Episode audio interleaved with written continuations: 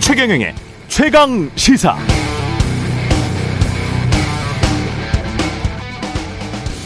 네, 중요한 건 진실입니다. 검찰이 이렇게 하면 대통령과 국민의힘은 어떻게 되고 그러면 민주당은 어떻게 될 거야. 결국 그렇게 몰고 가기 위해서 이런 탄압을 하고 또는 저런 억지를 부리고 있는 것이다. 뭐 이런 예측이나 주장. 물론 그게 나중에 진실로 밝혀질 수도 있겠습니다만은 아직은 다 섣부릅니다. 일단은 실체적 사실들이 차근차근 다 나와야겠습니다. 핵심은 이재명의 측근인 김용이 유동규로부터 돈을 받았는가 안 받았는가 그 사실 여부가 먼저 확인돼야 되고요. 또 검찰은 동시에 김건희 여사의 도이치모터스 주가 조작 의혹과 관련해서도 진전된 수사 결과를 내놔야 합니다. 정말 민주당 당 대표가 자신의 비리를 덮기 위해서 제1야당을 이용하고 있는 것일까? 아니면 대통령이 사실상 검찰과 한몸이 돼서 야당을 탄압하면서 자신의 배우자 의혹은 덮어버리려고 하는 것일까? 실체적 진실 두 사건 모두에 대해서 나와야 합니다. 그러기 위해서는 검찰이 공정하게 칼을 휘둘러야 합니다. 검찰이 사람에게 충성해서는 안 됩니다. 네, 안녕하십니까. 10월 25일 세상에 이익이 되는 방송 최경령의 최강사 출발합니다. 저는 KBS 최경령 기자고요. 최경령의 최강시사 현재 버퍼링 장애로 유튜브 신청이 원활하지 않다고 합니다. 양해 부탁드리면서 복구되는 대로 다시 전달 드리겠습니다. 오프닝 멘트는 뭐 다시 한번 전달 드리든지 아니면 콩 어플 등으로 정상적으로 들으실 수 있다니까요. 그쪽을 통해서 들으시면 될 것 같고요. 예, 최경영의 최강시사 유튜브 검색하시면 실시간 방송 보실 수 있고요. 지금 볼 수 있습니까? 아직도 버퍼링 중이네요. 예. 문자 참여는 짧은 문자 50원, 긴 문자 100원이 드는 샵 9730. 오랜만에 라디오로 좀 들어보시기 바랍니다. 예. 라디오로 들어보셔도 좋고요. 예, 유튜브 무료 콩 어플 많은 이용 부탁드리고요. 오늘 청취율 조사 마지막 날입니다. 최경련의 최강 시사로 다양한 질문, 의견 보내 주신 분들 중 추첨을 통해서 시원한 커피 쿠폰 또는 따뜻한 커피 쿠폰 보내드리겠습니다. 최강시사 아, 대장동 특검법의 캐스팅 보터 조정훈 의원 만나보고요. 송일종 국민의힘 정책위 의장, 민주당 정청래 최고위원 모두 다 준비되어 있습니다.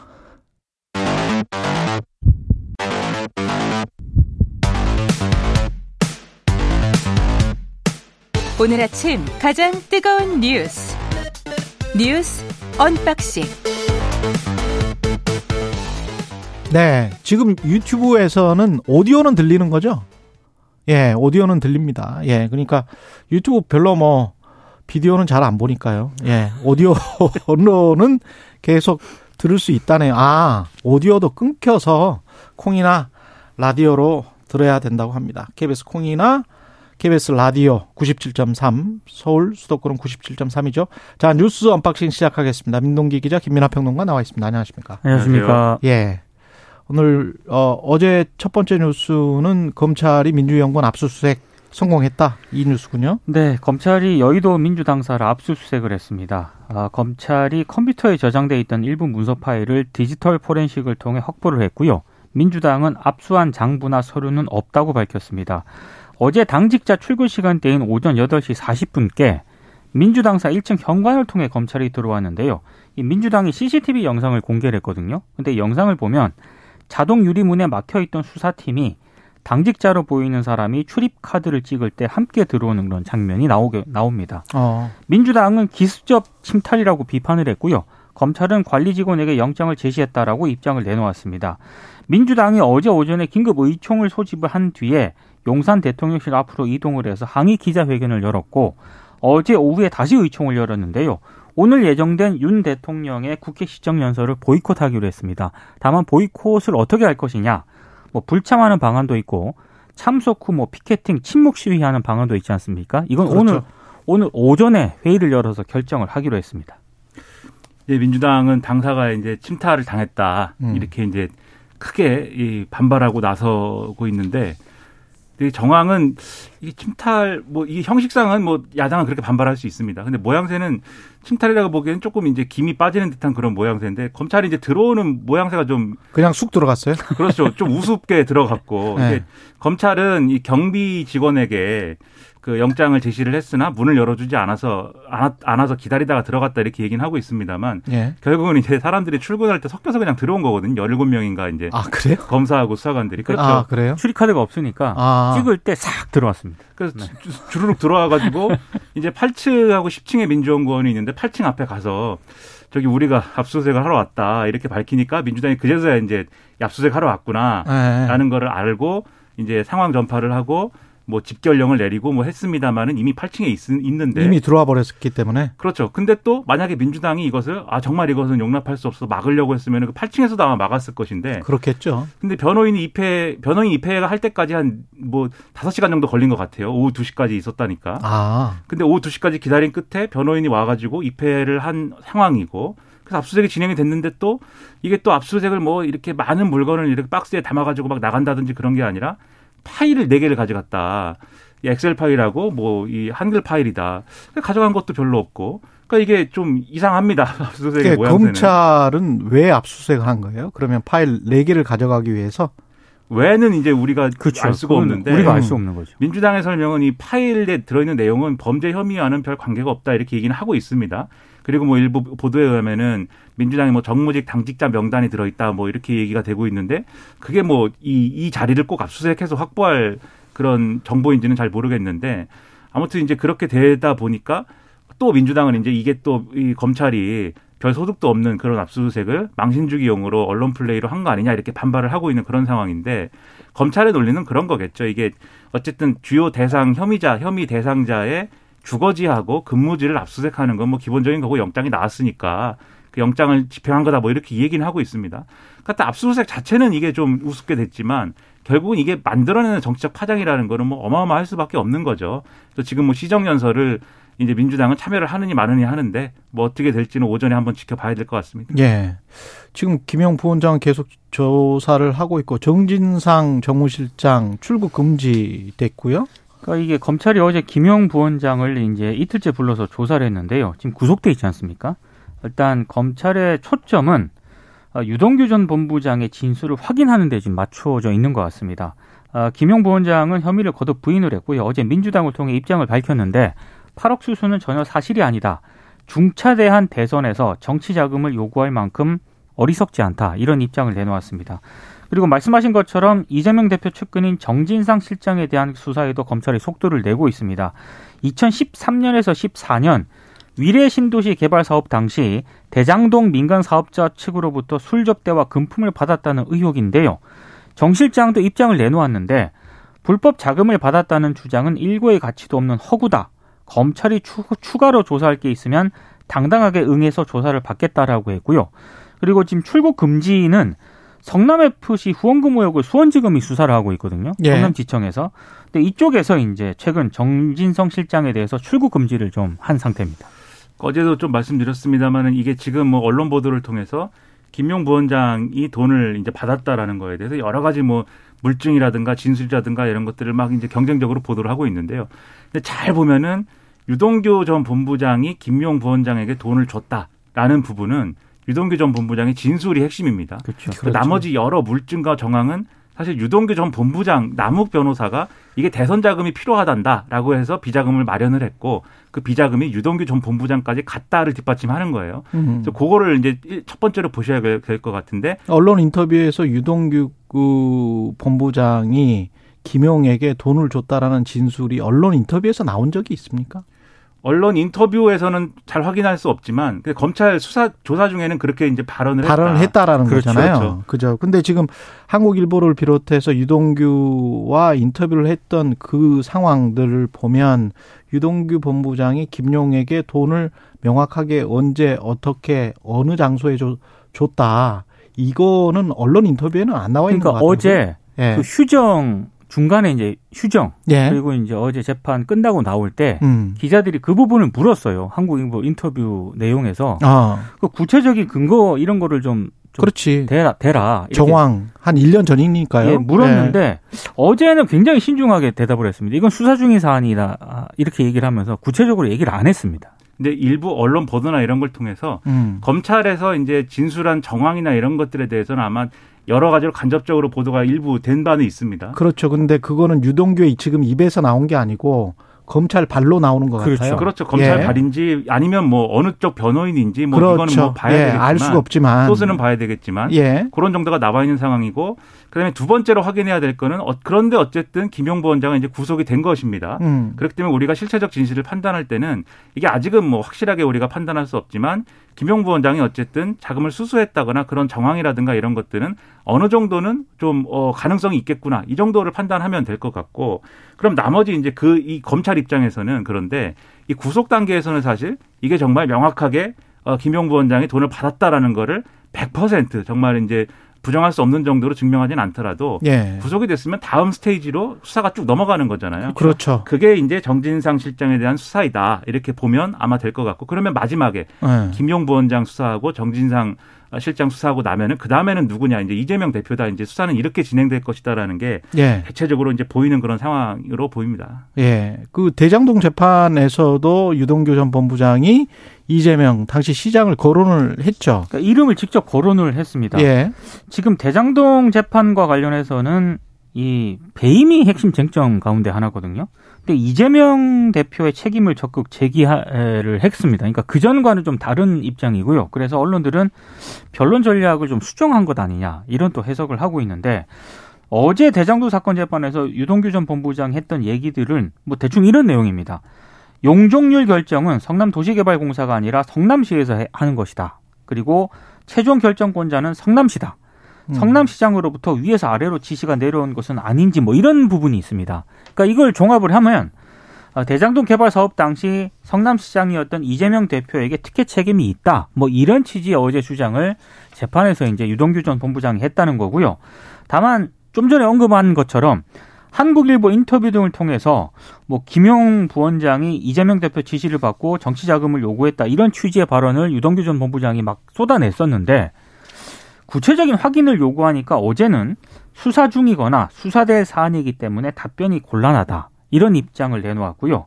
어, 다만 이재명 대표가 모를 리가 있겠느냐 한국일보 음. 인터뷰에서 이 내용을 또 언급을 했거든요. 모를 리가 없겠느냐는 뭘 모를 리가 없겠느냐. 그래서 그걸 또 기자들이 물었어요. 예. 그게 혹시 대선 자금과 관련한 그런 발언이냐 이렇게 얘기를 하니까 그거는 그 사안이 아니라 다른 사안에 대해서 말씀을 드린 것이다 이렇게 얘기를 했습니다. 음. 언론들의 해석은 위례 신도시라든가 뭐 대장동 개발 사업 비리 의혹을 좀 지칭한 것 아니겠느냐 이또 이렇게 해석을 하고 있습니다. 그러니까 지금 재판에서 이제 유동규 전 본부장 측의 주장은 뭐냐면 그 동안에는 이제 이, 이 유동규 전 본부장 측이 주장한 것의 핵심은 이 대장동 개발이라든가 이런 설계 자체에 문제가 없는 거다 이렇게 될 그렇죠. 수 있는 거다라는 거였어요. 음. 근데 이제 어느 시점을 중심으로 해서 이게 사실상 그 당시에 성남시장이었던 이제 이재명 대표가 사실상 이제 지시를 했거나 주도를 했거나 묵인을 했거나 이런 상황 속에서 이제 진행된 사업이다라는 거를 강조하는 쪽으로 완전히 이제 방향을 바꾼 것이고 그리고 그 전까지는 이제 이게 예를 들면 초과이익 환수 조항이 없어졌다든지 뭐 이런 공모지침에서 뭐 그렇죠. 예를 들면 건설사 건설사가 배제가 되고 금융사로 바뀌었다든지 이런 내용들이 있지 않습니까? 그런 것들에 대해서도 뭐 그게 문제가 없다라는 취지 또는 민간 사업자들이 음. 다른 쪽에서는 정영학 회계사 등이 그동안 주장한 거에 따른 검찰 수사 방향은 민간 사업자들이 어쨌든 간에 공모를 해가지고 이것을 어, 바꾸도록 하는데 압력을 뭐 넣고 그것을 유동규 전 본부장이 묵인하고 뭐 이런 구도였잖아요. 근데 유동규 전 본부장이 이제 재판에서 측이 이제 한 얘기는 그게 유동규 전 본부장 측에서 그냥 이렇게 수용하고 묵인한 게 아니라 이재명 당시 시장 시장이 지시를 하거나 묵인을 한 거다 이 구도예요. 그게 제일 중요해요. 나머지 것들은 무슨 뭐 이 대장동 관련된 사업에서 시장이 주도를 했다. 주도할 수 있죠. 그렇죠. 네. 예, 그게 불법입니까? 그건 불법 아니에요. 그렇죠. 문제는 초과이익 환수제와 관련해서 의도적으로 알고도 시의 이익이 될 줄 알고도 뺐느냐 안 뺐느냐 거기에서 지시가 있었느냐 그렇죠. 또는 묵인 방조가 있었느냐 그게 가장 중요한 법적 쟁점입니다. 근데 그게 유동규 예. 전 본부장의 진술이 지금 바뀌었다는 겁니다. 음. 그렇죠. 그리고 예를 들면은 이재명 당시 시장이 어, 이 일공단 공원화, 공원이 조성하는 것만 되면 나머지는 알아서 해. 라고 얘기를 한, 했다. 그리고 그것은 이 민간 사업자들이 최대 이익을 이제 실현하는 것을 방조하겠다라는 의미다. 뭐 재판에서 이런 주장을 지금 하고 예. 있는 거예요.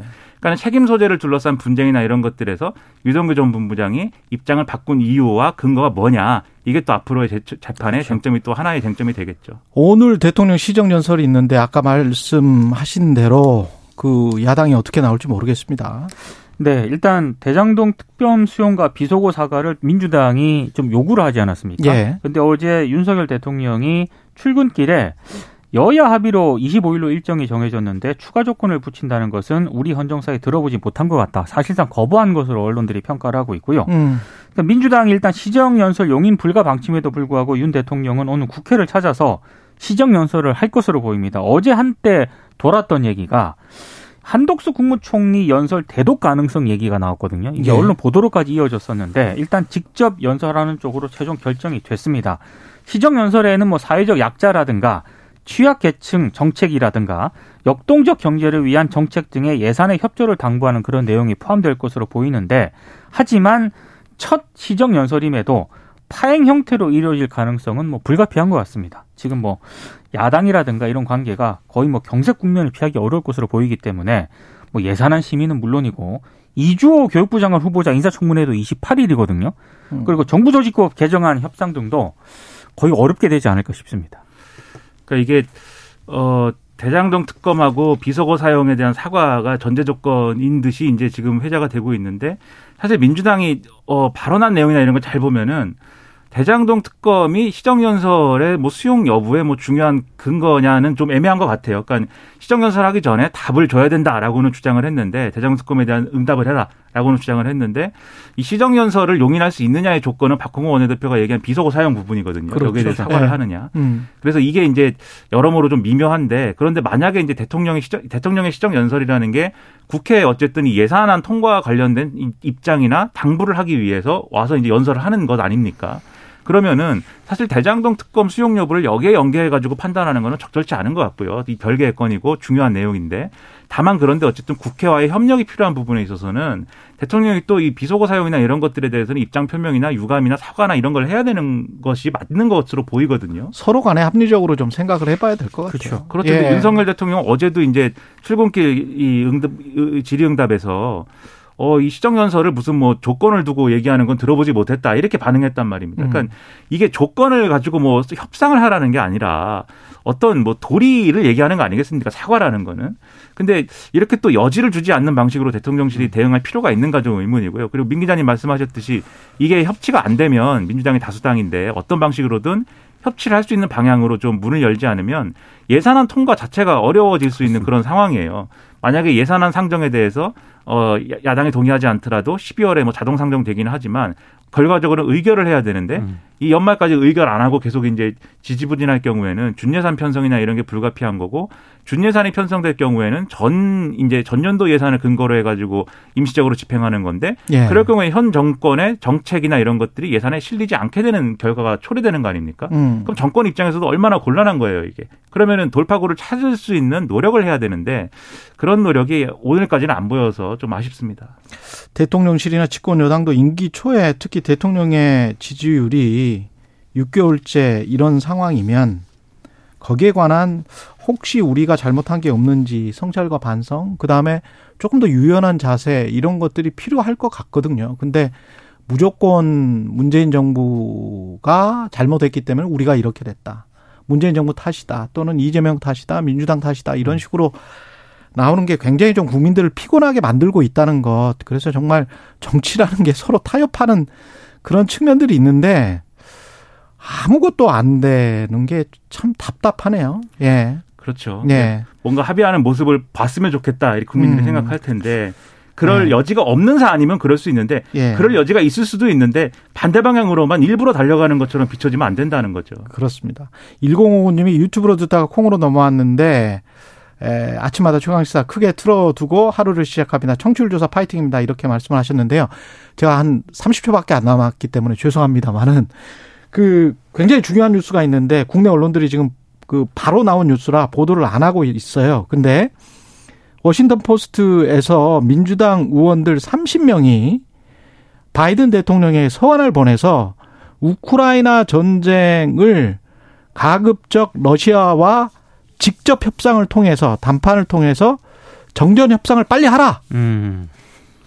경제 문제죠. 이게. 경제 문제 때문에. 그렇죠, 그렇죠. 이게 지금 미국 중간 선거뿐만이 아니고 세계 경제, 한국 경제에도 미치는 영향이 굉장히 크고 공화당은 사실 지금 우크라이나 전쟁과 관련해서 바이든을 반대하기 위해서 네. 오로지 반대하기 위해서 아, 우크라이나 전쟁에 딴지를 걸어왔는데 그것과는 전혀 다른 측면입니다. 민주당 의원 30명이 어 상당히 진보적 의원들인데 음, 음. 이거는 도저히 못 견디겠다. 이거는 뭔가를 해서 우크라이나를 단판 협상에 나오게 하고 러시아에게 직접 협상하자. 이런 이야기를 했기 때문에 이게 전 세계적으로 미치는 파장이 만만치 않을 것 같고요. 결국 경제가 중요하다. 이게 그렇죠. 그렇죠. 이게- 미국 중간 선거에서도 결국 경제가 중요합니다. 그리 그렇습니다. 고이 상황은 오늘 뭐 오후쯤에나 곧 있으면 음. 한국 언론에 다 소개가 될 겁니다. 예. 예, 여기까지 듣겠습니다. 뉴스 언박싱 민동기 기자 김민아 평론가였습니다. 고맙습니다. 고맙습니다. KBS 1라디오 최경영의 최강시사 듣고 계신 지금 시각 7시 41분입니다. 오늘 하루 이슈의 중심.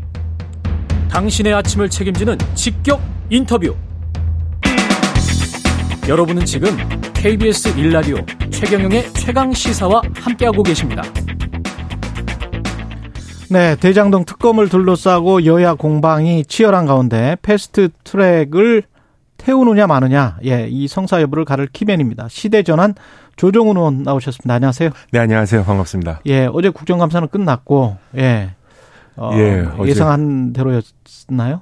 예, 어제 열, 12시 가까이 끝나고 예. 4시간 어, 머리 붙이고 나왔는데요. 예. 논리하고 어, 증거가 아니라 누가 누가 목소리 높은가 음, 고성이었고요. 서로 막 박말까지 주고받으면서 음, 민생국가 민생국가 외쳤지만 다들 자기 누구 지키기 누구 지키기 급급한 국감이 아니었나 음. 하는 부끄러움과 면목 없음이 있습니다. 예.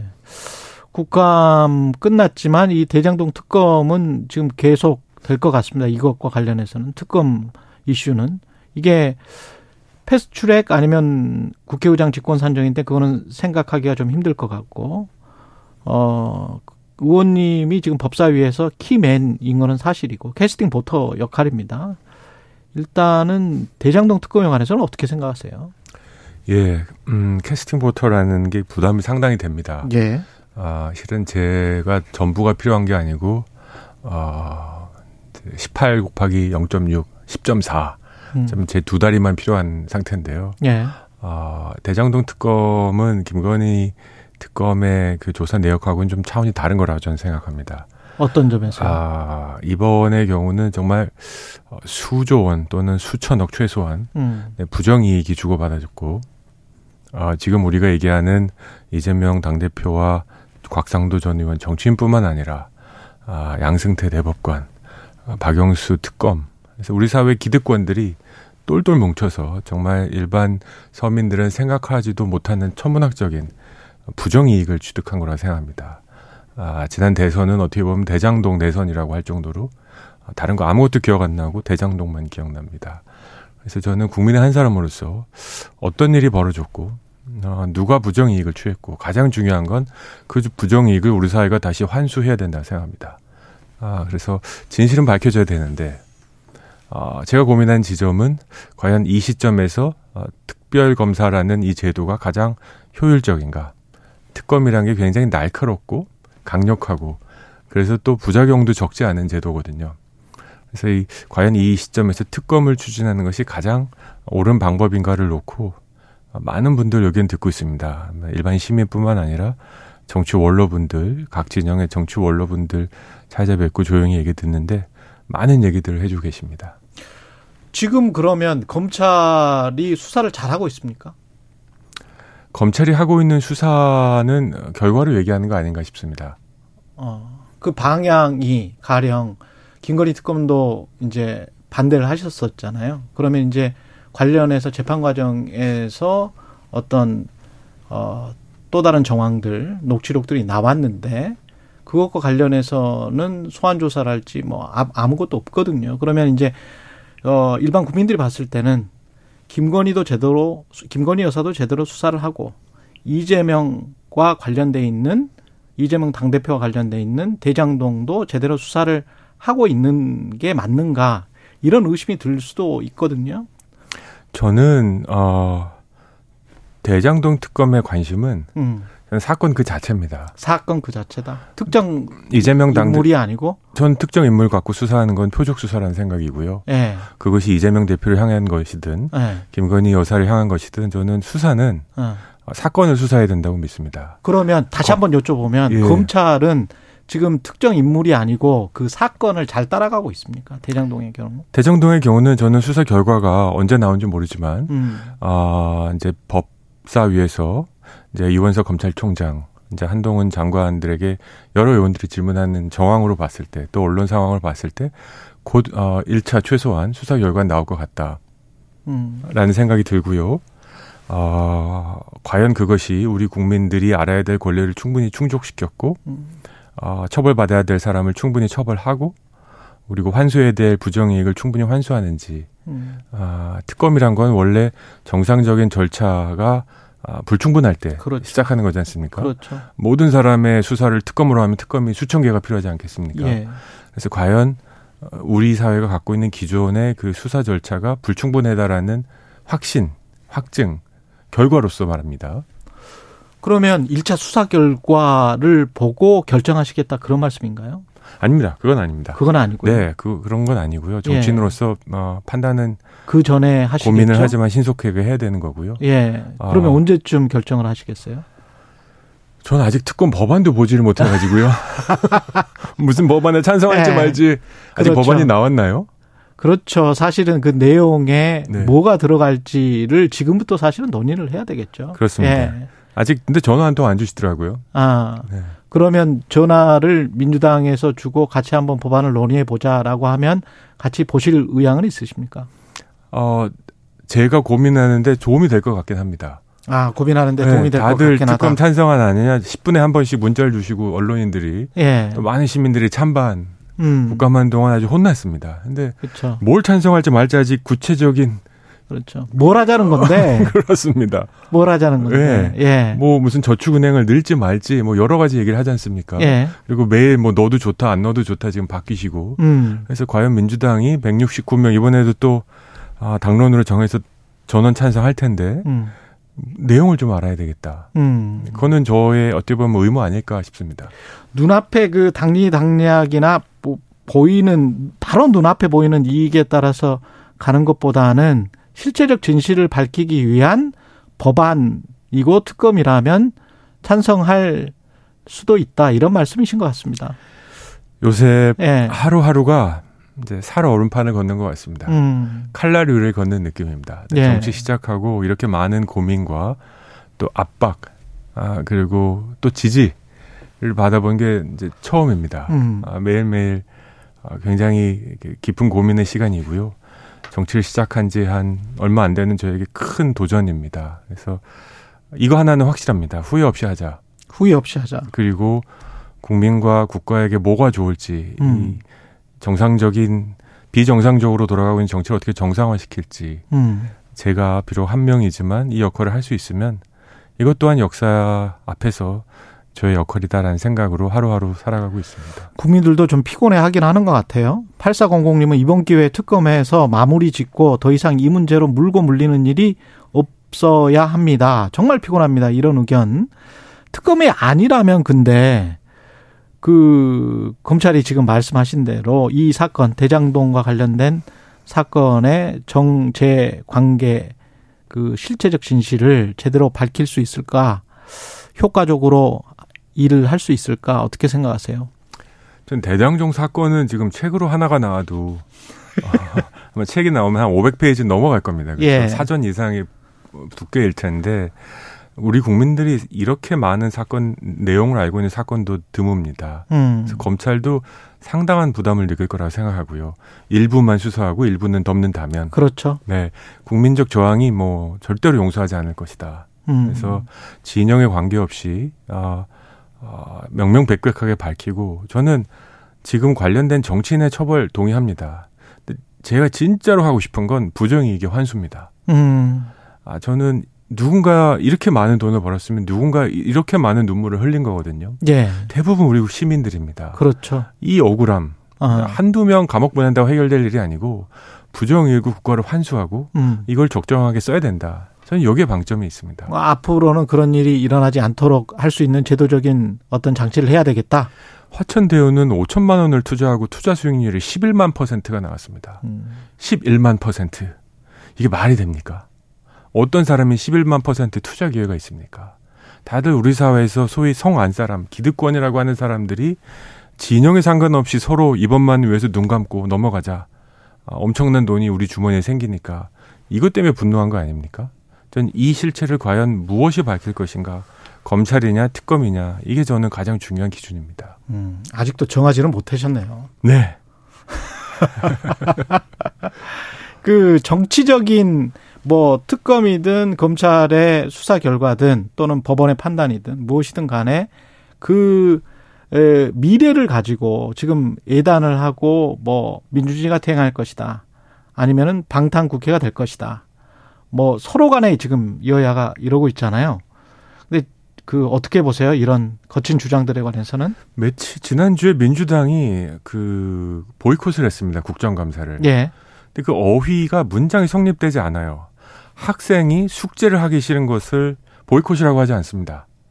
수학여행을 제주도로 보내줘라. 그래서 보이콧은 할 수 있습니다. 음. 자신의 권리를 포기하는 건 보이콧이지만 자기의 의무를 태만히 하는 건 그냥 직무유기예요. 예.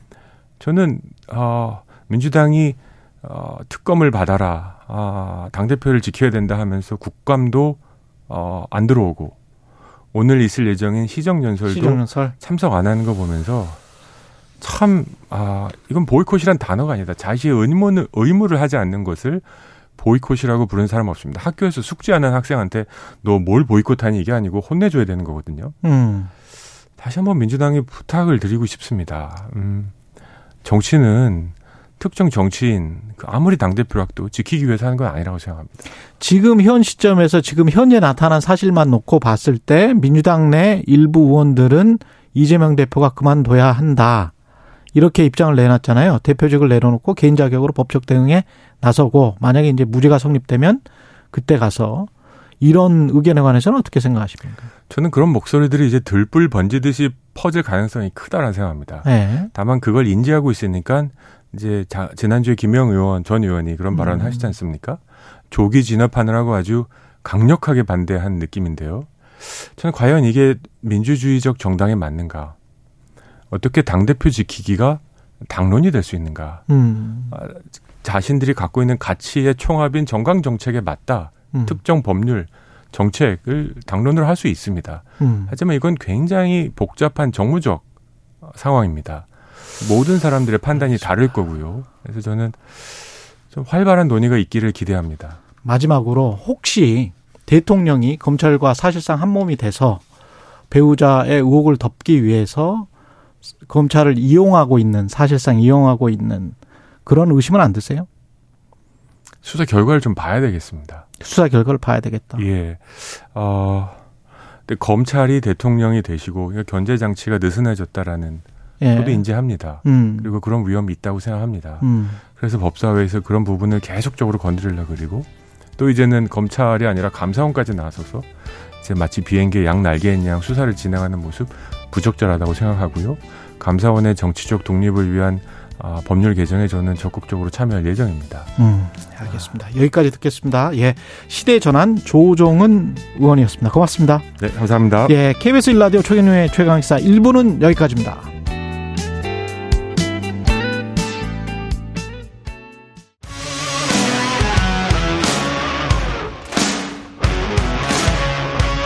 오늘 하루 이슈의 중심 최경영의 최강 시사. 네, 검찰이 어제 민주당 중앙당사에 있는 민주연구원 압수수색했고요. 민주당은 강하게 반발하면서 오늘 있을 윤석열 대통령의 시정연설 어떤 형태가 될지는 모르겠습니다만은 보이콧하기로 했다는 보도 이 상황에 대해서 여당 입장 국민의힘 송일종 정책위 의장 연결돼 있습니다. 안녕하세요. 예, 안녕하십니까. 예, 오랜만에. 의원입니다. 예, 네. 오, 오랜만에 뵙겠습니다. 예, 안녕하시죠? 예, 예. 협치를 파괴하는 윤석열 정권의 태도에 대통령의 시정연설을 수용할 수 없다. 어제 이제 압수수색 이후에 나온 오용환 원내대변인 민주당 쪽의 입장인데 여당 입장을 먼저 좀 말씀해 주십시오. 지금까지 대통령의 내년도 예산에 대해서 국민한테 보고하고 있는 것은 의무상이에요. 음. 헌법상 보장돼 있는 거잖아요. 그래서 야당이 이 상식적으로 판단해 주시기를 바랍니다. 예. 지금 검찰이 정치적 수사를 하고 있다. 이런 민주당의 주장은 어떻게 생각하십니까?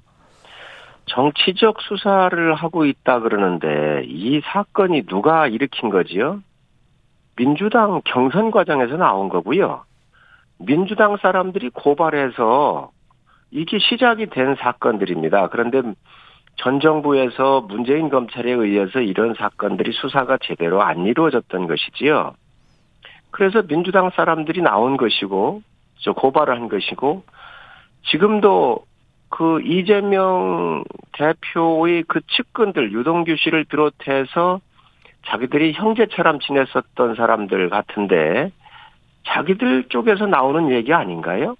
그거를 정치적인 무슨 탄압이다, 이렇게 뒤집어 씌우는 것은 굉장히 앞뒤가 안 맞는 이야기죠.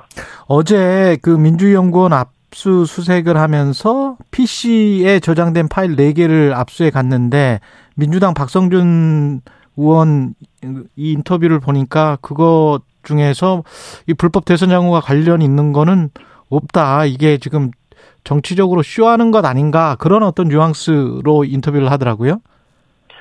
없으면 없는 대로 수사가 이루어지겠지요. 그거를 수사하는 당국의 여든 야든 음. 어뭐 여러 가지로 얘기하는 것은 있을 수 없는 이야기고요. 범죄 혐의자에 대해서는 통상적으로 법원이 영장을 발부하는 거 아닙니까? 예. 그래서 음, 저 법원이 반 어, 법원이 발, 발부한 것을 제지한 것도 잘못된 일인 것이고요. 예.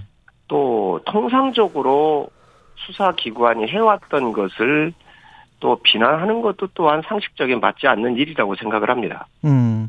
의원님은 지금 현재 그 어떤 검찰이 진술 말고 어느 정도의 증거를 확보하고 있을 것이다. 밑단과 이단의 돈을 받았고 그게 정치 자금으로 활용됐다는 어떤 구체적인 증거를 확보했다 이렇게 보십니까?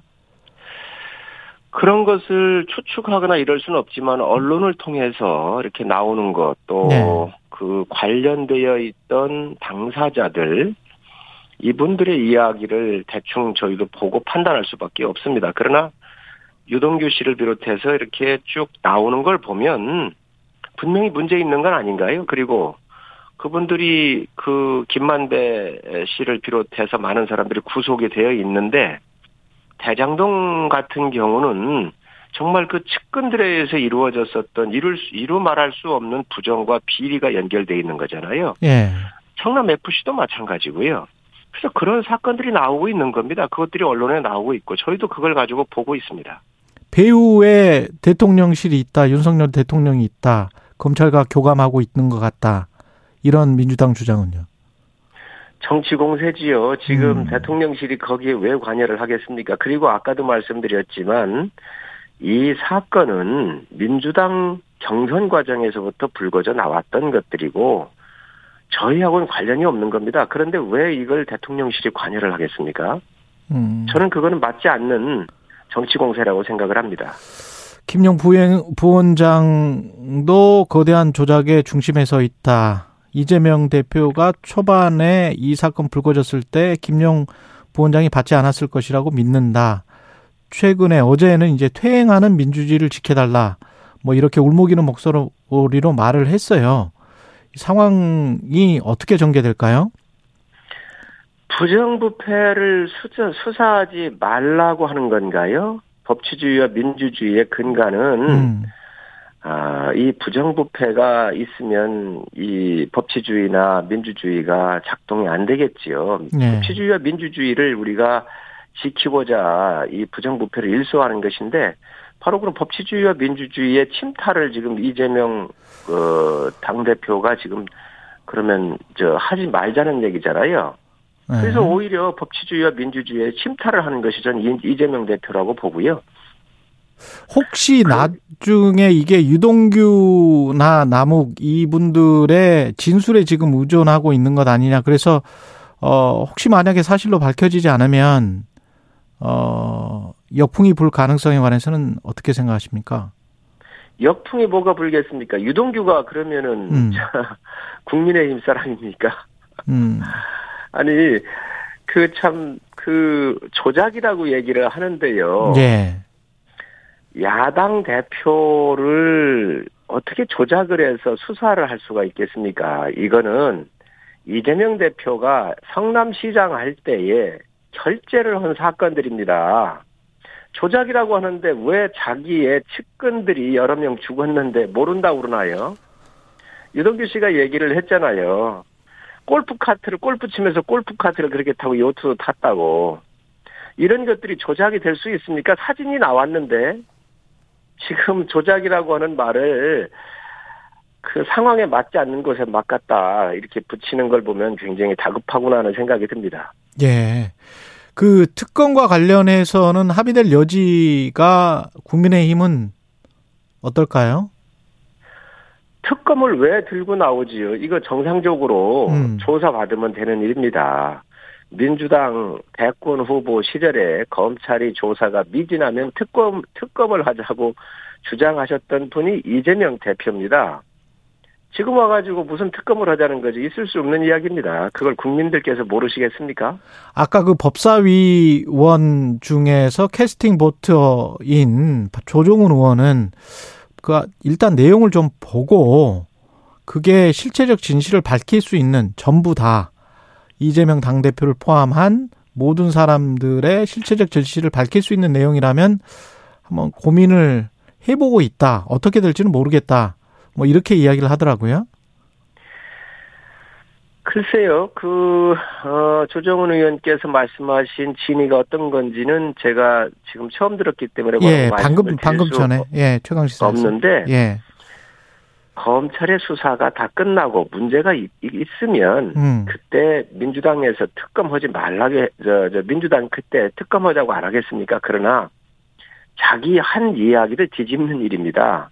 음, 어, 본인들 본인들이 예, 보- 어, 본인이 대, 저, 대선 후보 시절에는 검찰 수사를 지켜보자고 했다가 지금 와가지고 또 특검을 하자고 하는 것은 시간 벌게 하고 초점을 흘리, 흘리려, 흘리려고, 흘리, 흐리려고 하는 그런, 어, 일 같은데, 그건 그 일의 순서상 맞지 않는 이야기지요. 떳떳하다면, 성실하게 저는 저 검찰 조사 받는 게 먼저라고 생각을 합니다. 그 박홍근 원내대표는 김건희 여사 지금 특검 도입도 공개적으로 촉구를 하고 있단 말이죠. 그리고 이제 쌍특검 이야기가 다시 수면 위로 부상을 했는데 어떻게 생각하세요? 김건희 여사 특검은? 아니 문재인 정권에서 3년 동안 탈탈 털었잖아요. 그때 해도 아무것도 못 넣자 저 저 저 나온 게 없지 않습니까? 그런데 지금 와가지고 왜 김건희 여사 특검을 하자는 건지 도저히 이해할 수가 없는 것이고 일말에도 양 일말의 양심이라도 있으면 이런 정치 공세 하지 않으시기 바랍니다. 근데 사실 재판 과정에서 새로운 녹취록들이 좀 나왔기 때문에 그 부분에서 의혹이 다시 불거지고 있는 거는 사실인 것 같습니다. 그 녹취록이 증거가 될 수 있나요? 그 녹취록에 나온 것이 어떤 부분에 어떤 증거고 한 것을 정확하게 밝혀주시기 바랍니다. 예. 그건 이제 검찰이 밝혀야 될 것 같은데 검찰이 그 아니, 서면 조사나 소환 다- 조사라도 해야 되는 거 아닙니까? 그거 언론에 다 나온 이야기잖아요. 다 나왔던 이야기를 예. 뭐 새로운 게 있나요 거기? 아니 재판은 새로 이제 시작이 됐었으니까. 그 먼저 그 녹취록이 나와서 다 언론에 발표됐던 이야기인데 아무것도 없지 않습니까? 근데 그걸 가지고 또 공세를 하는 것은 어. 이재명 대표의 이 검찰 수사를 물타기 하려고 하는 아주 물귀신 작전의 일환이라고 보여집니다. 이게 지금 아 뭐랄까요? 지금 보는 사람들 입장에서는 이런 식으로 이제 가면 뭐 정치적으로 해결될 수 있는 뭔가 방안은 없나요? 어떻게 보십니까, 의장님은? 부정 비리를 정치적으로 해결한 선례가 있겠습니까? 아니 이거 말고 그러면 나머지 무슨 타협할 수 있는 부분은 뭐가 없을까요? 국민의힘 입장에서는? 아니 왜 없겠습니까? 이 어. 검찰이 수사하는 부정 비리는 예. 부정 비리에서 수사하도록 놔두고요. 예, 예. 예산안이 예산안 문제도 있고 앞으로 법안 문제도 있고 있으니까 예. 이러한 국가 살림과 일에 대해서는 얼마든지 협의를 하자고 요청을 하고 있는데 음. 민주당이 지금 거부하고 있는 것이지요. 가령 대통령이 지난번에 이제 김은혜 홍보수석의 말이 진실이라고 한다면 그 이땡땡이라고 한국 국회를 지칭한 것을 사과를 하고 그리고 그 지금 말씀하신 예산이랄지 민생이랄지 이런 것들을 국회에서 또 협조를 하고 뭐 이런 방향은 어떻게 생각하세요?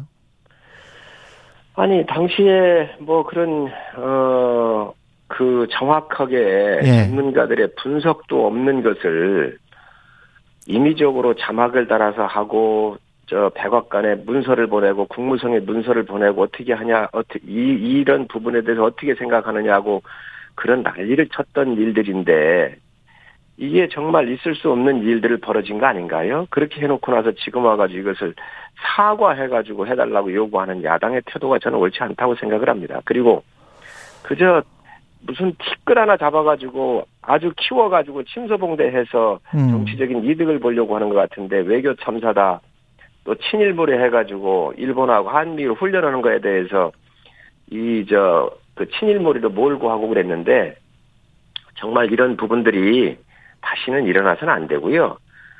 아 정쟁할 수 있습니다. 정쟁할 수 있습니다. 그러나 정쟁은 정쟁대로 하더라도 국익과 관련되는 일들은 굉장히 신중하게 저 대응을 하셔야지요. 예.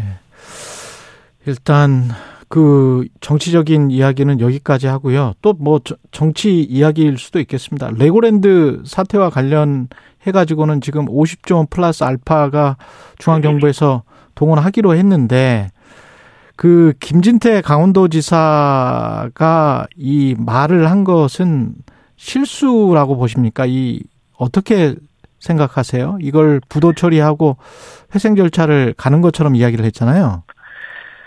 사실 이 금융시장은 심리적인 안정이 굉장히 중요하거든요. 예. 그래서 주말에 당과 정부가 여러 가지 협의를 좀 했고요. 예. 그래서 유동성 같은 경우에 어, 금융시장에서 우려하지 않도록 충분히 공급하는 게 어, 당과 정부가 협의한 것이고 그에 따라서 50조 플러스 알파 했고 또 시, 어, 기업들이 발행한 CP라든지 이런 저 이런 거에도 돈의 경맥 관 경화 동맥 경화가 일어나지 않도록 음. 당이 충분히 또 정부가 충분히 조치를 하도록 할 겁니다.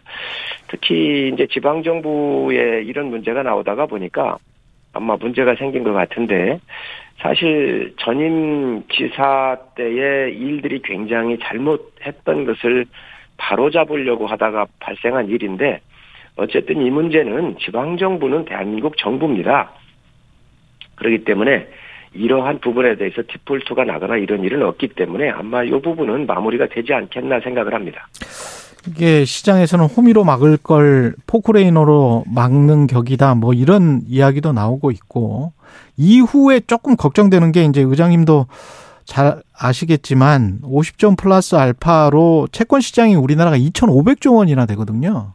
근데 트리플 A는 였던 한국전력 같은 경우도 일부 유찰이 됐단 말이죠. 채권 발행이.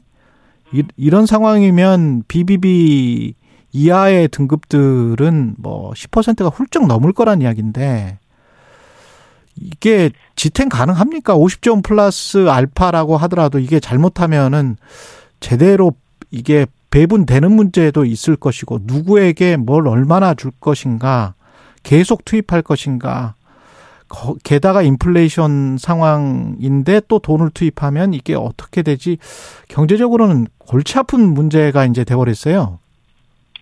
한전 같은 경우는 이제 국가 공기업이기 때문에 예. 국가 신용 등급에 준한다고 보시면 될 텐데 예. 아무래도 탈원전 정책을 비롯해서 어, 적자를 많이 내놨었지요. 그리고 전기 요금을 안, 안 올리다가 보니까 그동안 누적된 것들이 지금 이게 드러난 겁니다. 사실 뭐 전 정권을 비난하려고 하는 게 아니라 아니 그런 식이면 이제 도로공사나 뭐 이런 것도 지금 안 돼 버렸잖아요. 거기는 다 전액 유찰인데.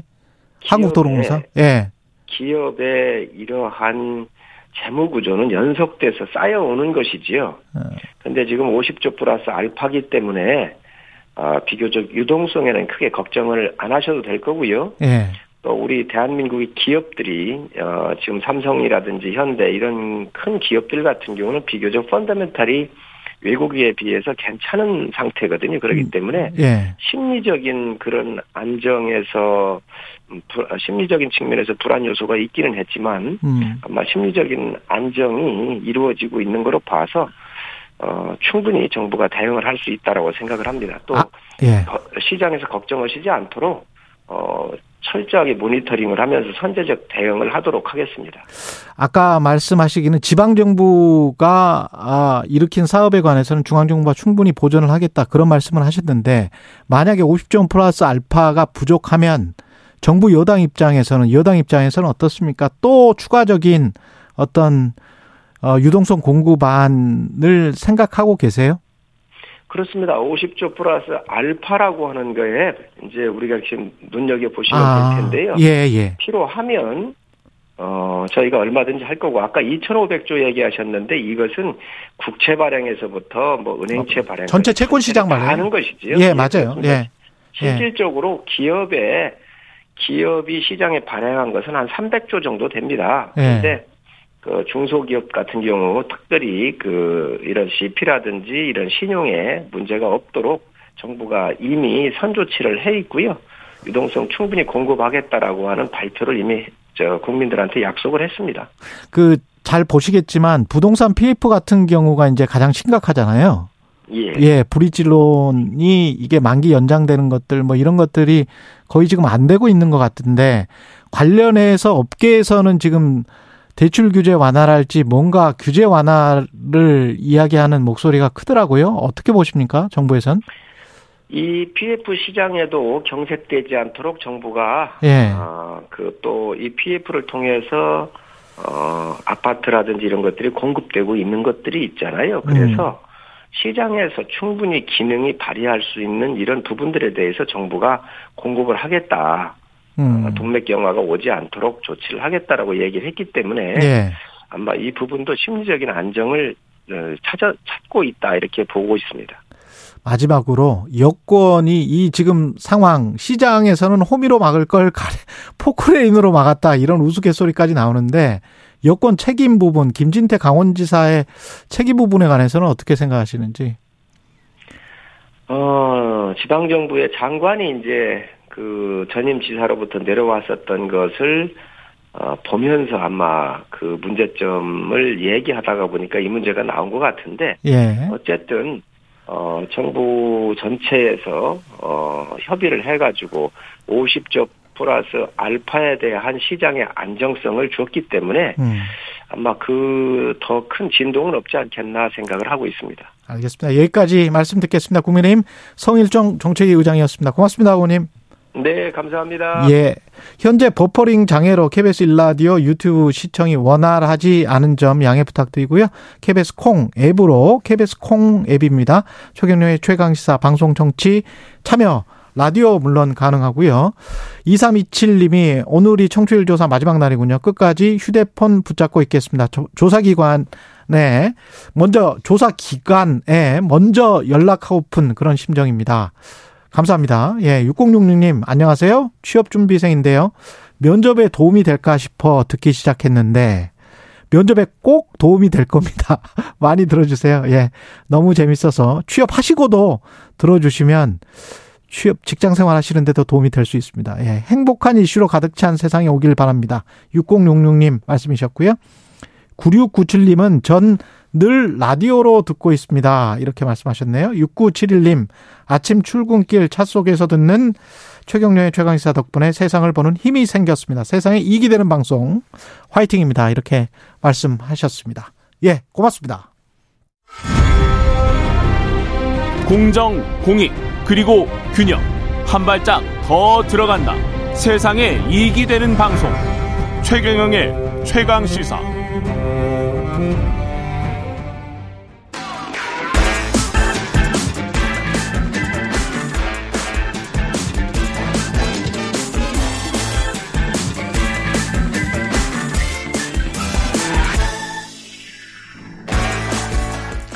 네, 오늘 청취율 조사 마지막 날 최근의 최강 시사로 다양한 질문 의견 보내주신 분들 중 추첨 통해서 시원하고 따뜻한 커피 쿠폰 보내드리겠습니다. 많은 참여 부탁드리고요. 한 번 더 뉴스 오늘 정은정 작가 전화로 연결돼 있습니다. 안녕하세요.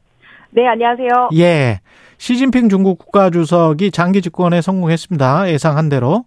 예, 제20차 공산당 전국 당, 대표 대회에서 3년 이내 성공했다고 해야 될지 이거 주변 국가 입장에서는 조금 난감하기는 한데요. 예. 예, 장기 집권 체제에 접어들었습니다.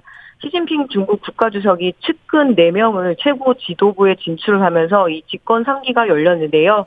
무엇보다도 이 친위 그룹들로 구성이 됐고 그리고 그동안 이 홍콩을 굉장히 억압했던 세력들입니다. 그래서 어제 홍콩 항생 지수가 전 거래일보다 무려 6.36% 떨어졌거든요. 예. 그리고 후진타오 전 국가주석의 퇴장이 강제 퇴장이냐 자의적 퇴장이냐 등으로 지금 설왕설래가 많은데요. 확실한 거는 이 후진타오 국가주석과 그의 후배이자 또 같은 공산주의 청년당, 일명 공청당 출신들의 그룹들이 대거 이번에 정리되었다는 그런 정도의 의미로는 다 모두 해석을 하고 있네요. 그렇군요. 이게 지금 네. 저 시위도 좀 꽤 일어나지 않았어요? 관련해서? 예. 예, 아무리 뭐 일당 체제여도 그 내부에 치열한 어떤 권력 싸움 그리고 민주화에 대한 열망들도 있거든요. 음. 지금 최소한 7개 도시에서 이 크고 작은 시위가 벌어지고 있다고 하는데요. 어, 어제 이 베이징의 그 하이덴구의 한 교량, 그러니까 즉 다리에 공안들이 쫙 깔렸었다고 합니다. 그 이유가 13일 시진핑 주석의 1인 독재를 비판하는 현수막이 걸렸었거든요. 네, 이 현수막 내용을 잠시 살펴보시면은 코로나 검사가 아닌 밥, 봉쇄 말고 자유, 영수, 여기서는 이 영수를 주석, 그러니까 시주석을 이야기를 하는데요. 예. 영수 말고 투표권, 그리고 노예가 아닌 시민, 독재자이자 나라의 반역자인 시진핑은 물러나라. 어, 듣는 저도 굉장히 긴장되는 굉장히 신랄한 비판인데요. 결국 이 남성을 브릿지맨, 즉 다리의 남자라고 부르면서 반 시진핑 시위의 상징으로 여기게 됐습니다. 그래서 음. 이 22일 그 당대회를 막 그 폐막을 앞두고 이게 좀 큰 시위로 벌어질까봐 미리 이제 공안들이 예, 통제를 하기 시작을 한 거죠. 예. 중국 대학생들은 어떻습니까, 지금? 예, 중국 대학생들도 지금 공안의 눈을 피해서 화장실로 숨어 들어가서 저항의 글귀를 남기는 화장실 혁명에 나서고 있다고 합니다. 아. 예, 중국 남서부의 한 대학을 졸업한 어떤 한 학생이 미국 CNN 방송에 나와서 공중 화장실 칸막이에 이런 어떤 글을 표현할 수밖에 없다는 것이 굉장히 아프지만 똑같은 이야기. 예, 예, 그렇게밖에 할 수 없다라고 이야기를 하는데요. 물론 중국 밖에서는 조금 더 활발하게 시위가 확산되고 있다고 합니다. 어, CNN 보도를 보니까 지난 일주일간 전 세계 320개 대학의 이 시주석을 비판하는 포스터가 등장을 했고요. 이 포스터 시위를 주도하는 학생들이 중국계 학생들이라고 합니다. 그래서 시위 포스터를 붙이는 건 가장 작은 일이지만 내가 할 수 있는 일이다라고 이렇게 이야기를 하고 있는데 기억하실 겁니다. 한국에서도 군부 독재 시기에 이 7, 80년대에 벽에 쓰인 대학생들의 글귀를 모은 시집까지 출간이 될 정도였거든요. 맞습니다. 예. 예, 이거를 소리 없는 아우성이라고 이야기하잖아요. 예. 어느 날 이 소리 없는 아우성에 소리가 입혀지게 된다라면 중국의 미래도 어떻게 변할지 알 수가 없죠. 그래서 이런 상황에서는 어떤 인권의 차원에서 그리고 어떤 시민 연대의 차원에서 혐중 정서를 불러일으키는 그런 말들은 좀 올- 온당하지 않은 것 같고요. 예. 그리고 이제 한국도 이렇게 어떤 이 치열한 변화 속에서 어떻게 대응해야 될지 고민이 깊어지는 것 같습니다. 예. 여기까지 중국 소식 들어보고요. 그 다음에 배달업 관련해서 그 열풍의 내막을 좀 들여다보셨다고요? 예, 최 기자님 혹시 배달 음식 종종 시켜 드시나요? 아, 저는 배달 음식 싫어합니다. 가서 아, 먹습니다. 그렇습니까? 예, 가서 예. 먹든지 집에서 먹든지. 예. 원래 대표적인 그 배달 음식이 중국 요리하고 치킨이었잖아요. 그렇죠, 그렇죠. 지금은 커피 한 잔부터 빙수까지 이렇게 해서 정말 모든 것을 배달한다라고 이렇게 알려져 있는데요. 어, 코로나가 어느 정도 이게 되면, 그러니까 방역 조치가 완화가 되면서 그만큼의 이렇게 배달 건수가 줄어들어서 라이더들의 생존권이 위협받는다, 뭐 이런 식의 보도를 들으셨을 텐데요. 실상을 들여다보니까 그렇지는 않다고 합니다. 통계청 조사를 보니까 올 상반기 기준으로 전국 배달 종사자가 처음으로 45만 명을 돌파를 했고요. 45만 명.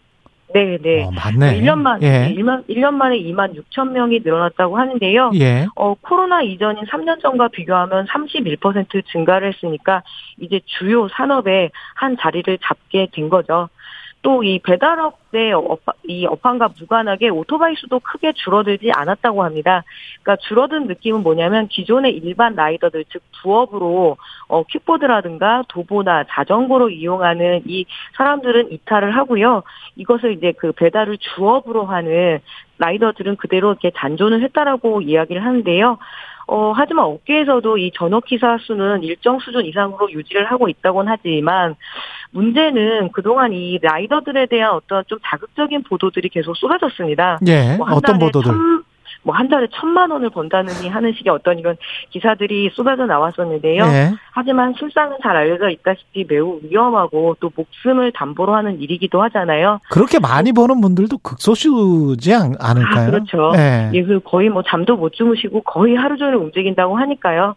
그 여기에 지금 그 전경련의 입장이 좀 훨씬 더 난감하게 나왔는데요.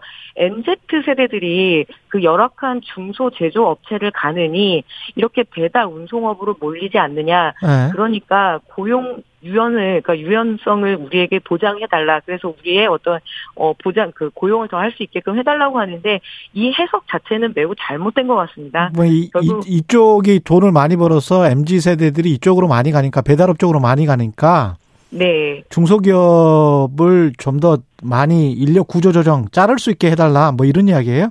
예, 그렇죠. 고용 안정성과 음. 어떤 복지 강화의 방향으로 나가야 되는데 결국 이런 사용자 중심의 해석도 이렇게 나오고 있고요. 예, 그래서 근데 무엇보다 이 배달 노동자들의 안전 문제 어제 오늘 얘기 아닌데요. 대표적인 배달 앱인 배달의 민족의 대표이사 그 김범준 대표이사가 어제 국회 환경노동위에 출석을 해서 이 급증하고 있는 라이더들의 산업재해에 대해서 무겁게 받아들이고 있다라고 이야기를 했습니다.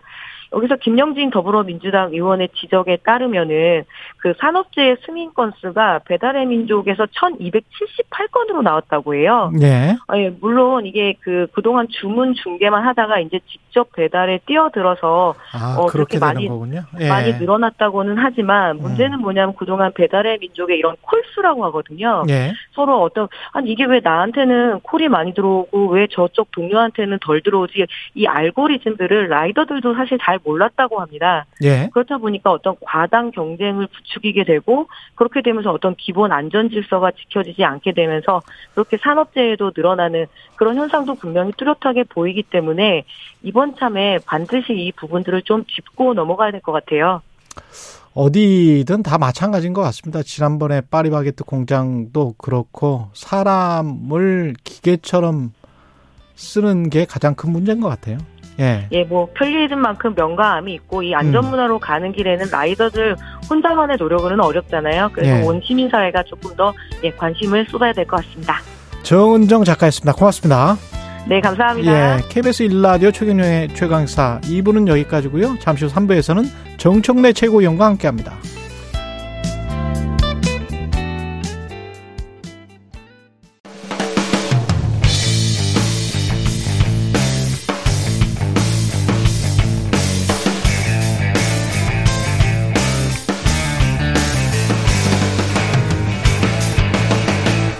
최경영의 최강 시사.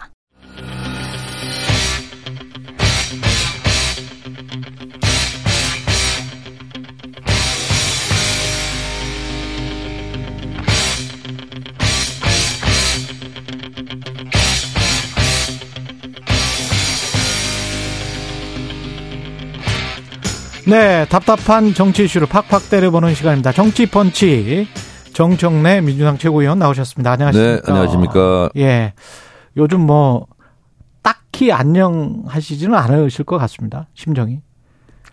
국민들이 안, 안녕하지 못한 것 같아요. 의원님은 어떠세요? 저야 뭐 열심히 사는 거죠. 예. 네. 어제 이재명 대표가 당사 앞에서 비통한 심정이다. 민주주의 침탈이다. 이렇게 울먹이기도 했는데 당시 상황은 어땠습니까? 그 김용 부원장이 예. 이 근무한다는 민주연구원 8층. 8층. 그 사무실에 제가 가봤어요, 진- 진짜로. 예. 가봤더니 어 8층 연구원 오른쪽 바로 귀퉁이에 이제 있는 방인데 예. 공동 사무실이에요. 음. 세 명이 거기 있더라고요. 상근? 어 상근이 상임이에요. 상임이에요. 예. 예. 그래서 갔더니 김용 부원장 책상이 어디예요? 그랬더니 여기 거기서 또 귀퉁, 귀퉁이에 있더라고요. 예. 어, 가서 보니까 뭐 없어요. 어. 뭐 책꽂이 뭐 꽂혀 있는 책도 없고. 예. 그러니까 임명된 지 열흘이 됐고 음. 또 1시간짜리 회의 세 번 왔는데 거기는 회의실도 아니거든요. 예. 그러니까 잠깐 그냥 왔다가 앉았다 가는 정도. 아. 거기에 뭘 숨겨놓고 자료를 뭐 컴퓨터에 파일을 심어놓고 했겠습니까? 그 파일 네 개를 가져갔다며요. PC에서. 그러니까 뭐 그 컴퓨터가 음. 원래 김용 부원장 게 아니고 창고에 있던 거 그냥 갖다 놓은 거래요. 아, 공용 거를. 네. 예. 그러니까 옛날에 뭐 있었던 어떤 뭐, 거는 가져갈 수 없으니까. 뭐 한글 파일이나 뭐 이런 게 뭐 있었을 수도 있죠. 예. 근데 김용 부원장 게 아닌 것 같아요, 그건. 이거는 당에서 변호인이 참관을 하면서 어떤 거를 가져가는지 다 이렇게 봅니까? 바, 봤다고 그러더라고요. 근데 아. 뭐 그냥 아무것도 아닌 걸 그냥 가져갔어요. 그냥 김용 부원장실에 있는 먼지, 공기 뭐 이런 거 압수해 간 거하고 비슷한 거예요. 먼지, 공기. 네. 이래서 뭐 정치 일종의 쇼다, 보여주기용이다 이렇게 지금 생각을 거기가. 아무것도 없는 건 본인 검찰이 더 잘 알겠죠. 처음부터 아무것도 없는 거를 급격하게 압수수색 영장을 치고 이런 것들이 뭔가 좀 의도가 있는 것 아닌가 그렇게 지금 생각을 하시는 거예요? 그렇습니다. 그러니까 네. 제가 평소에 주장하잖아요. 그 바람을 탄압하고 흔들리는 갈대를 구속해라고. 지금 아직 그런 상황이다. 그렇습니다. 그러니까 뭐 예. 공중에 떠다니는 미세먼지 다 압수수색해 가라고 하죠. 뭐. 팩트는 유동규 지금 나온 것들 유동규의 진술, 남욱의 진술 또는 남욱의 메모 뭐 이 정도라는 건데. 그러니까 다른 거 다 차치하고 예. 어 민주연구원에 예. 에, 침탈한 것은 음. 그냥 보여주기 음. 뭐 이런 거고 우리가 이렇게 힘이 세. 에, 그러니까 너희들은 가만히 있어. 음. 뭐 이런 겁박이라고 저는 생각을 합니다. 앞으로 민주당 대응은 어떻게 되는 겁니까? 그리고 또 하나는 뭐냐면 네. 아 우리는 당사를 뭐 수- 압수수색하겠다는 게 아니고 음. 민주연구원 김용 부원장 사무실을 압수수색하는 거다. 그럼 그- 베니스 그게- 상인하고 똑같은 거예요. 아, 샤일록? 예. 예. 살, 살 1파운드만 베가고 예, 피는 핏방울은 흘리지 흘리지, 않게. 않게 해라. 예. 아니 근데 민주연구원이 당사 8층에 있으면 당사에 들어온 거 아니에요? 허락 없이? 예. 그런 거잖아요. 음. 그러니까 저는 일종의 주거 침입이라고 봅니다. 예, 주거 침입입니다. 일단 민주당은 그렇게 이제 판단을 하시면 어떻게 대응을 하- 하실 거예요? 오늘 시정 연설은 아직 확정이 안 됐죠, 불참은.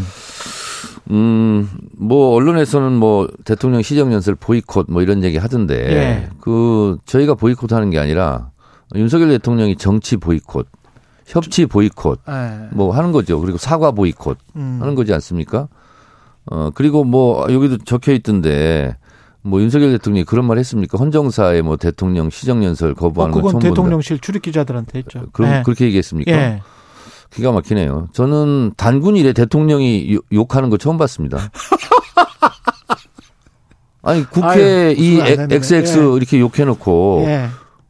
본인 자존심도 있을 거 아니에요. 그렇게 욕한 사람들한테 어 와서 또 인사도 할 거 아닙니까? 허리 굽혀서 인사도 하고 그러고 싶겠습니까? 아. 저 같으면 그렇게 욕했으면 안 오겠네요. 그러면 혹시 시정 연설에서 사과 시정 연설을 한 것이 시정 연설을 할 것이 아니라 예. 욕설 한 것을 시정해야죠. 사과하고. 예. 이게 서로 간에 어떤 그 뭐랄까요? 합 합의를 할 수 있는 부분은 없습니까? 혹시 아니 그리고 종북 예. 주사파하고는 협치 대상이 아니라면서요. 아, 계속 공격을 하시네. 아니 그렇잖아요. 그랬더니 기자들이 또뭐 음. 물으니까 아 국가 전복 세력을 칭한 거다. 네. 국가 전복 세력이 누군지는 다 알 거 아니냐 이렇게 얘기하던데 네. 그렇게 얘기하면 어떻게 해요? 국가 전복 세력은 당장 때려잡아야지. 그렇죠. 있으면 압수수색하고 예. 그리고 검거해야죠. 예. 그리고 발본색원 해야죠. 그래서 지금 대통령이 국회 와서 시정 연설할 것이 아니라 예. 국가 전복 세력에 대한 대대적인 수사를 해야죠. 예. 있다면. 그러면 지금 좀 아니 국가관이 좀 네. 불충실하신 것 같아 대통령께서. 국가를 지켜야 되잖아요. 헌- 예. 아니 그 대통령 취임 선서할 때 예. 나는 헌법을 준수하고 국가를 보위하며 그렇게 얘기하잖아요. 네. 선서할 때. 예. 근데 국가 전복 세력이 있다면 예. 이 반헌법 세력이고 국가를 위험에 빠뜨리는 사람들 아니에요. 음. 아니 전 검찰력을 동원해서 어? 아니, 발본색원 해야 될 거 아닙니까? 예. 국가를 무너뜨리려고 한다는데 예. 필요하다면 군까지 동원하고 민주당의 논리로 충분히 공격을 하신 것 같으니까 네. 이제 구체적으로 만약에 사과를 하면 사과를 하면 어떻게 되는 겁니까? 민주당 대응은 어, 근데 사과도 의미가 없는 것 같아요. 이제 할것 같지도 않고. 할 것 같지도 않다. 예, 그래서 지금 시대는 예. 우리가 보통 군사 독재 여기에 어울리는 말이 통치거든요. 예. 그리고 민주화 시대에는 정치. 그리고 최장직 교수가 얘기한 민주화 이후의 민주주의. 예. 예, 그건 협치라고 하거든요. 그렇죠. 지금 협치의 시대가 아니라 오히려 정치의 시대도 아니고 지금 통치 시대로 완전히 되돌려 버린 거죠. 음. 특검은 만약에 현실적으로 정치의 시대가 아니, 아니라고 말씀을 하셨는데 정치적으로도 현실적으로 지금 가능성이 좀 낮지 않습니까? 오늘 그러니까 가능성 예. 여부를 떠나서 예. 대선 때 TV 토론 기억나시죠? 이재명 당시 대선 후보가 윤석열 대선 후보한테 특검하자고 했잖아요. 그랬죠. 예. 그리고 국민의힘도 특검하자고 계속 얘기하지 않았습니까? 특검을 그랬죠. 거부하는 네. 자가 범인이다. 음. 뭐 이거 뭐 피켓도 써서 뭐 시위도 하고 하지 않았습니까? 근데 요즘 어제 어제 요즘 보니까 또 국민의힘에서는 특검을 하자는 자가 범인이다. 또 이렇게 또 주장하더라고요. 음. 그럼 본인들이 그러면 대선 때 범인이었습니까? 음. 민주당이 확인한 팩트는 어떻게 보세요? 성일정 의원은 우리도 뭐 국민의힘도 확인한 거는 언론 보도 정도다 이렇게 지금 이야기를 하고 있던데 유동규 박지원 전 원장은 유동규의 타임이다 뭐 이런 이야기를 하시더라고요. 그러니까 김용 부원장이 변호인을 통해서 이렇게 입장을 전해 왔어요. 네. 어, 그걸 제가 말씀드리면 어, 첫 번째 거대한 조작의 중심에 있다. 정치 자금을 요구할 만큼 어리석지 않다. 음. 8억 수수는 전혀 사실이 아니다. 그들이 진술에 어떠한 증거도 없다. 어, 검찰은 김용을 구금시키려 영장실침지사에서 PT까지 동원해서 집요했다. 이런 거고요. 그럼에도 불구하고 당당하게 진실을 밝히겠다. 이게 이제 김용 부원장이 이 음. 변호인을 통해서 전해온 입장이거든요. 예. 저는 뭐 어, 구체적인 팩트 이런 부분은 이제 지- 법정에서 진실을 그렇겠죠. 공방할 문제이고 예. 저는 뭐 그걸 다 보지도 않았기 때문에 저는 돌아가고 있는 양상에 대해서 어, 생각하고 정치적 양상. 예, 예. 말하고 있는 거죠. 근데 음. 지금은 어 협치는 없고 협박만 있는 시대죠. 이게 만약에 대통령실이나 민주당이 주장하는 것처럼 대통령실과 검찰이 어떤 사실상 한 몸이 돼서 네.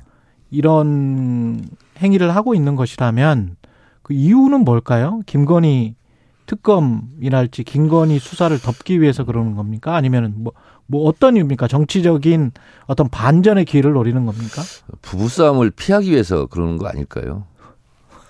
만약에 민주당이 주장하는 대로 김건희 특검, 예. 김건희 특검, 뭐 도이치모터스, 예. 뭐 합격력 불풀리기, 고발화 음. 콘텐츠 문제 예. 등등에 대해서 대통령이 좋다 그럼 특검을 받자. 그러면 두 분이 부부싸움 하지 않을까 이런 생각이 듭니다. 아. 그래, 그래서 부부 싸움을 방지하기 위해서 뭐 수사기관이 동원되고 그러지는 않을 거 아니에요. 설마. 어쨌든 예. 누가 봐도요. 예. 어, 누가 봐도 김건희 여사에 대한 의혹은 예. 전 국민적으로 공감대가 있지 않겠습니까? 근데 그거를 윤석열 대통령이 음. 어, 하자고 쉽게 응하지는 못하겠죠. 그래서 제가 주장하는 겁니다. 모든 음. 아내는 법 앞에 평등하다. 모든 모든 아내는 법 앞에 평등하다. 네. 대장- 내 아내일지라도 예. 어, 혐의점이 있고 예. 문제가 있다면 철저하게 수사해라. 이게 대통령의 기본적인 워딩 아니겠습니까? 그 말을 못 하는 거죠. 나눠서 한번 생각을 해보자고요. 대장동 특검을 민주당에서는 주장을 하고 있는 겁니까? 김건희 특검, 쌍특검을 주장을 하고 저는 있는 겁니까? 개인적으로 다 했으면 좋겠어요. 다 했으면 좋겠다. 자, 근데 김건희 특검을 걸면 음. 대장동 특검을 안 받을 수 있으니 음. 좋다 그럼 대장동 특검이라도 하자. 근데 또 한 발 양보해서 음. 저축은행 비리 수사를 잘못했다 이런 의혹이 있지 않습니까? 윤석열 대통령이 검사 시절. 예. 그것이 부담스러운 그거라도 빼자. 이렇게 저희는 굉장히, 굉장히 좀 양보하면서 주장하고 있는 거예요. 근데 이것조차 지금 못 받고 있는 거죠. 예. 민주당 내에서 김혜영 전 의원이랄지 이 뭐 이런 이야기 하고 있잖아요. 서른 의원도 그렇고 이재명 대표를 직접 거론하면서 이제 역사의 무도에서 내려와 달라. 이 SNS에서 이렇게 이야기를 했는데 지금 지금 상황에서 이재명 대표가 내려와야 된다. 그리고 어, 어 따로 어 민주당과 분리해서 사법 리스크에 대응해야 된다. 이런 주장에 관해서는 저는 그분들이 음. 이 발언 때에서 내려왔으면 좋겠어요.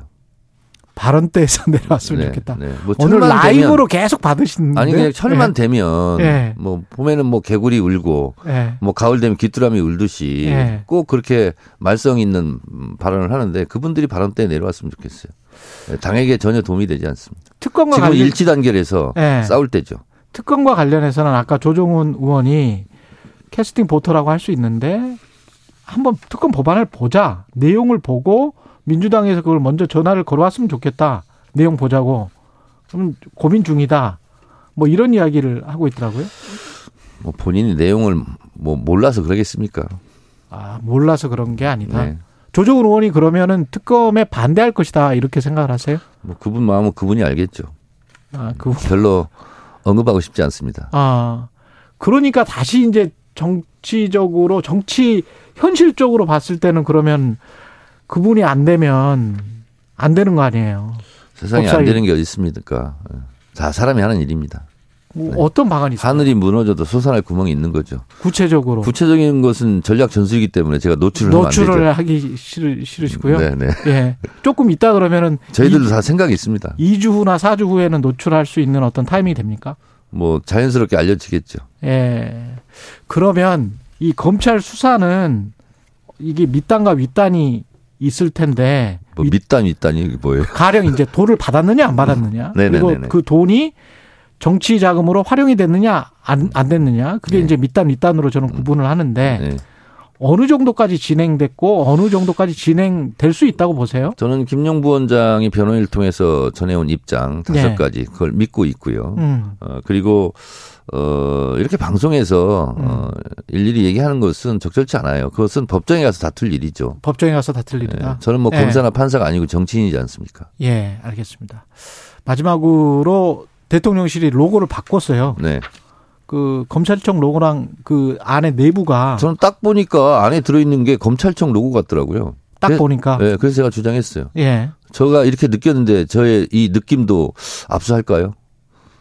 그 바이든입니까 날리면입니까 뭐 이런 거랑 비슷합니까 지금 아니 그리고 이 상황이? 딱 보면 어 이거 예. 검찰 로고랑 비슷하네. 예. 근데 대부분 댓글들도 다 그런 반응이더라고요. 어, 네, 댓글도 압수수색 할 수 있어요.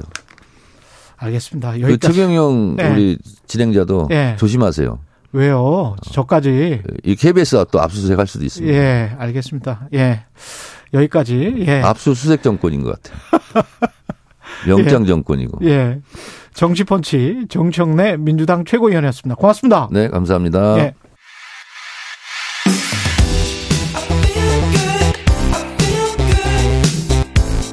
세상에 이익이 되는 방송 최경영의 최강 시사 네, 지난 여름 연세대학교에 이어 덕성여대에서도 임금 인상 요구하는 청소 노동자들과 학생들의 갈등 빚어졌습니다. 갈등과 배제를 넘어 어떻게 서로를 이해할 수 있을지 오늘 최강시사 청소 노동을 하고 있는 30대 청년입니다. 김혜지 씨 전화로 연결돼 있습니다. 안녕하세요. 네, 안녕하세요. 예, 김혜지 씨는 지금 어디십니까? 어, 저는 지금 집입니다. 아, 오늘은 청소하러 안 나가셨어요?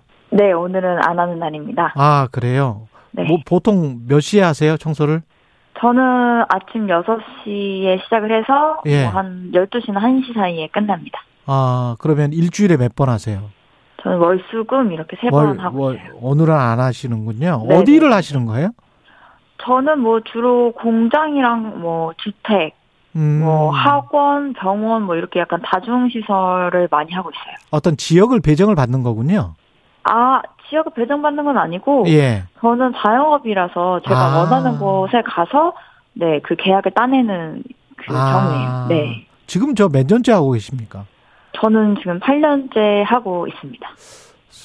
원래 미대 나오셨죠? 네, 맞아요. 예. 그리고 뭐 책도 이렇게 그림책 같은 거 내시지 않았어요?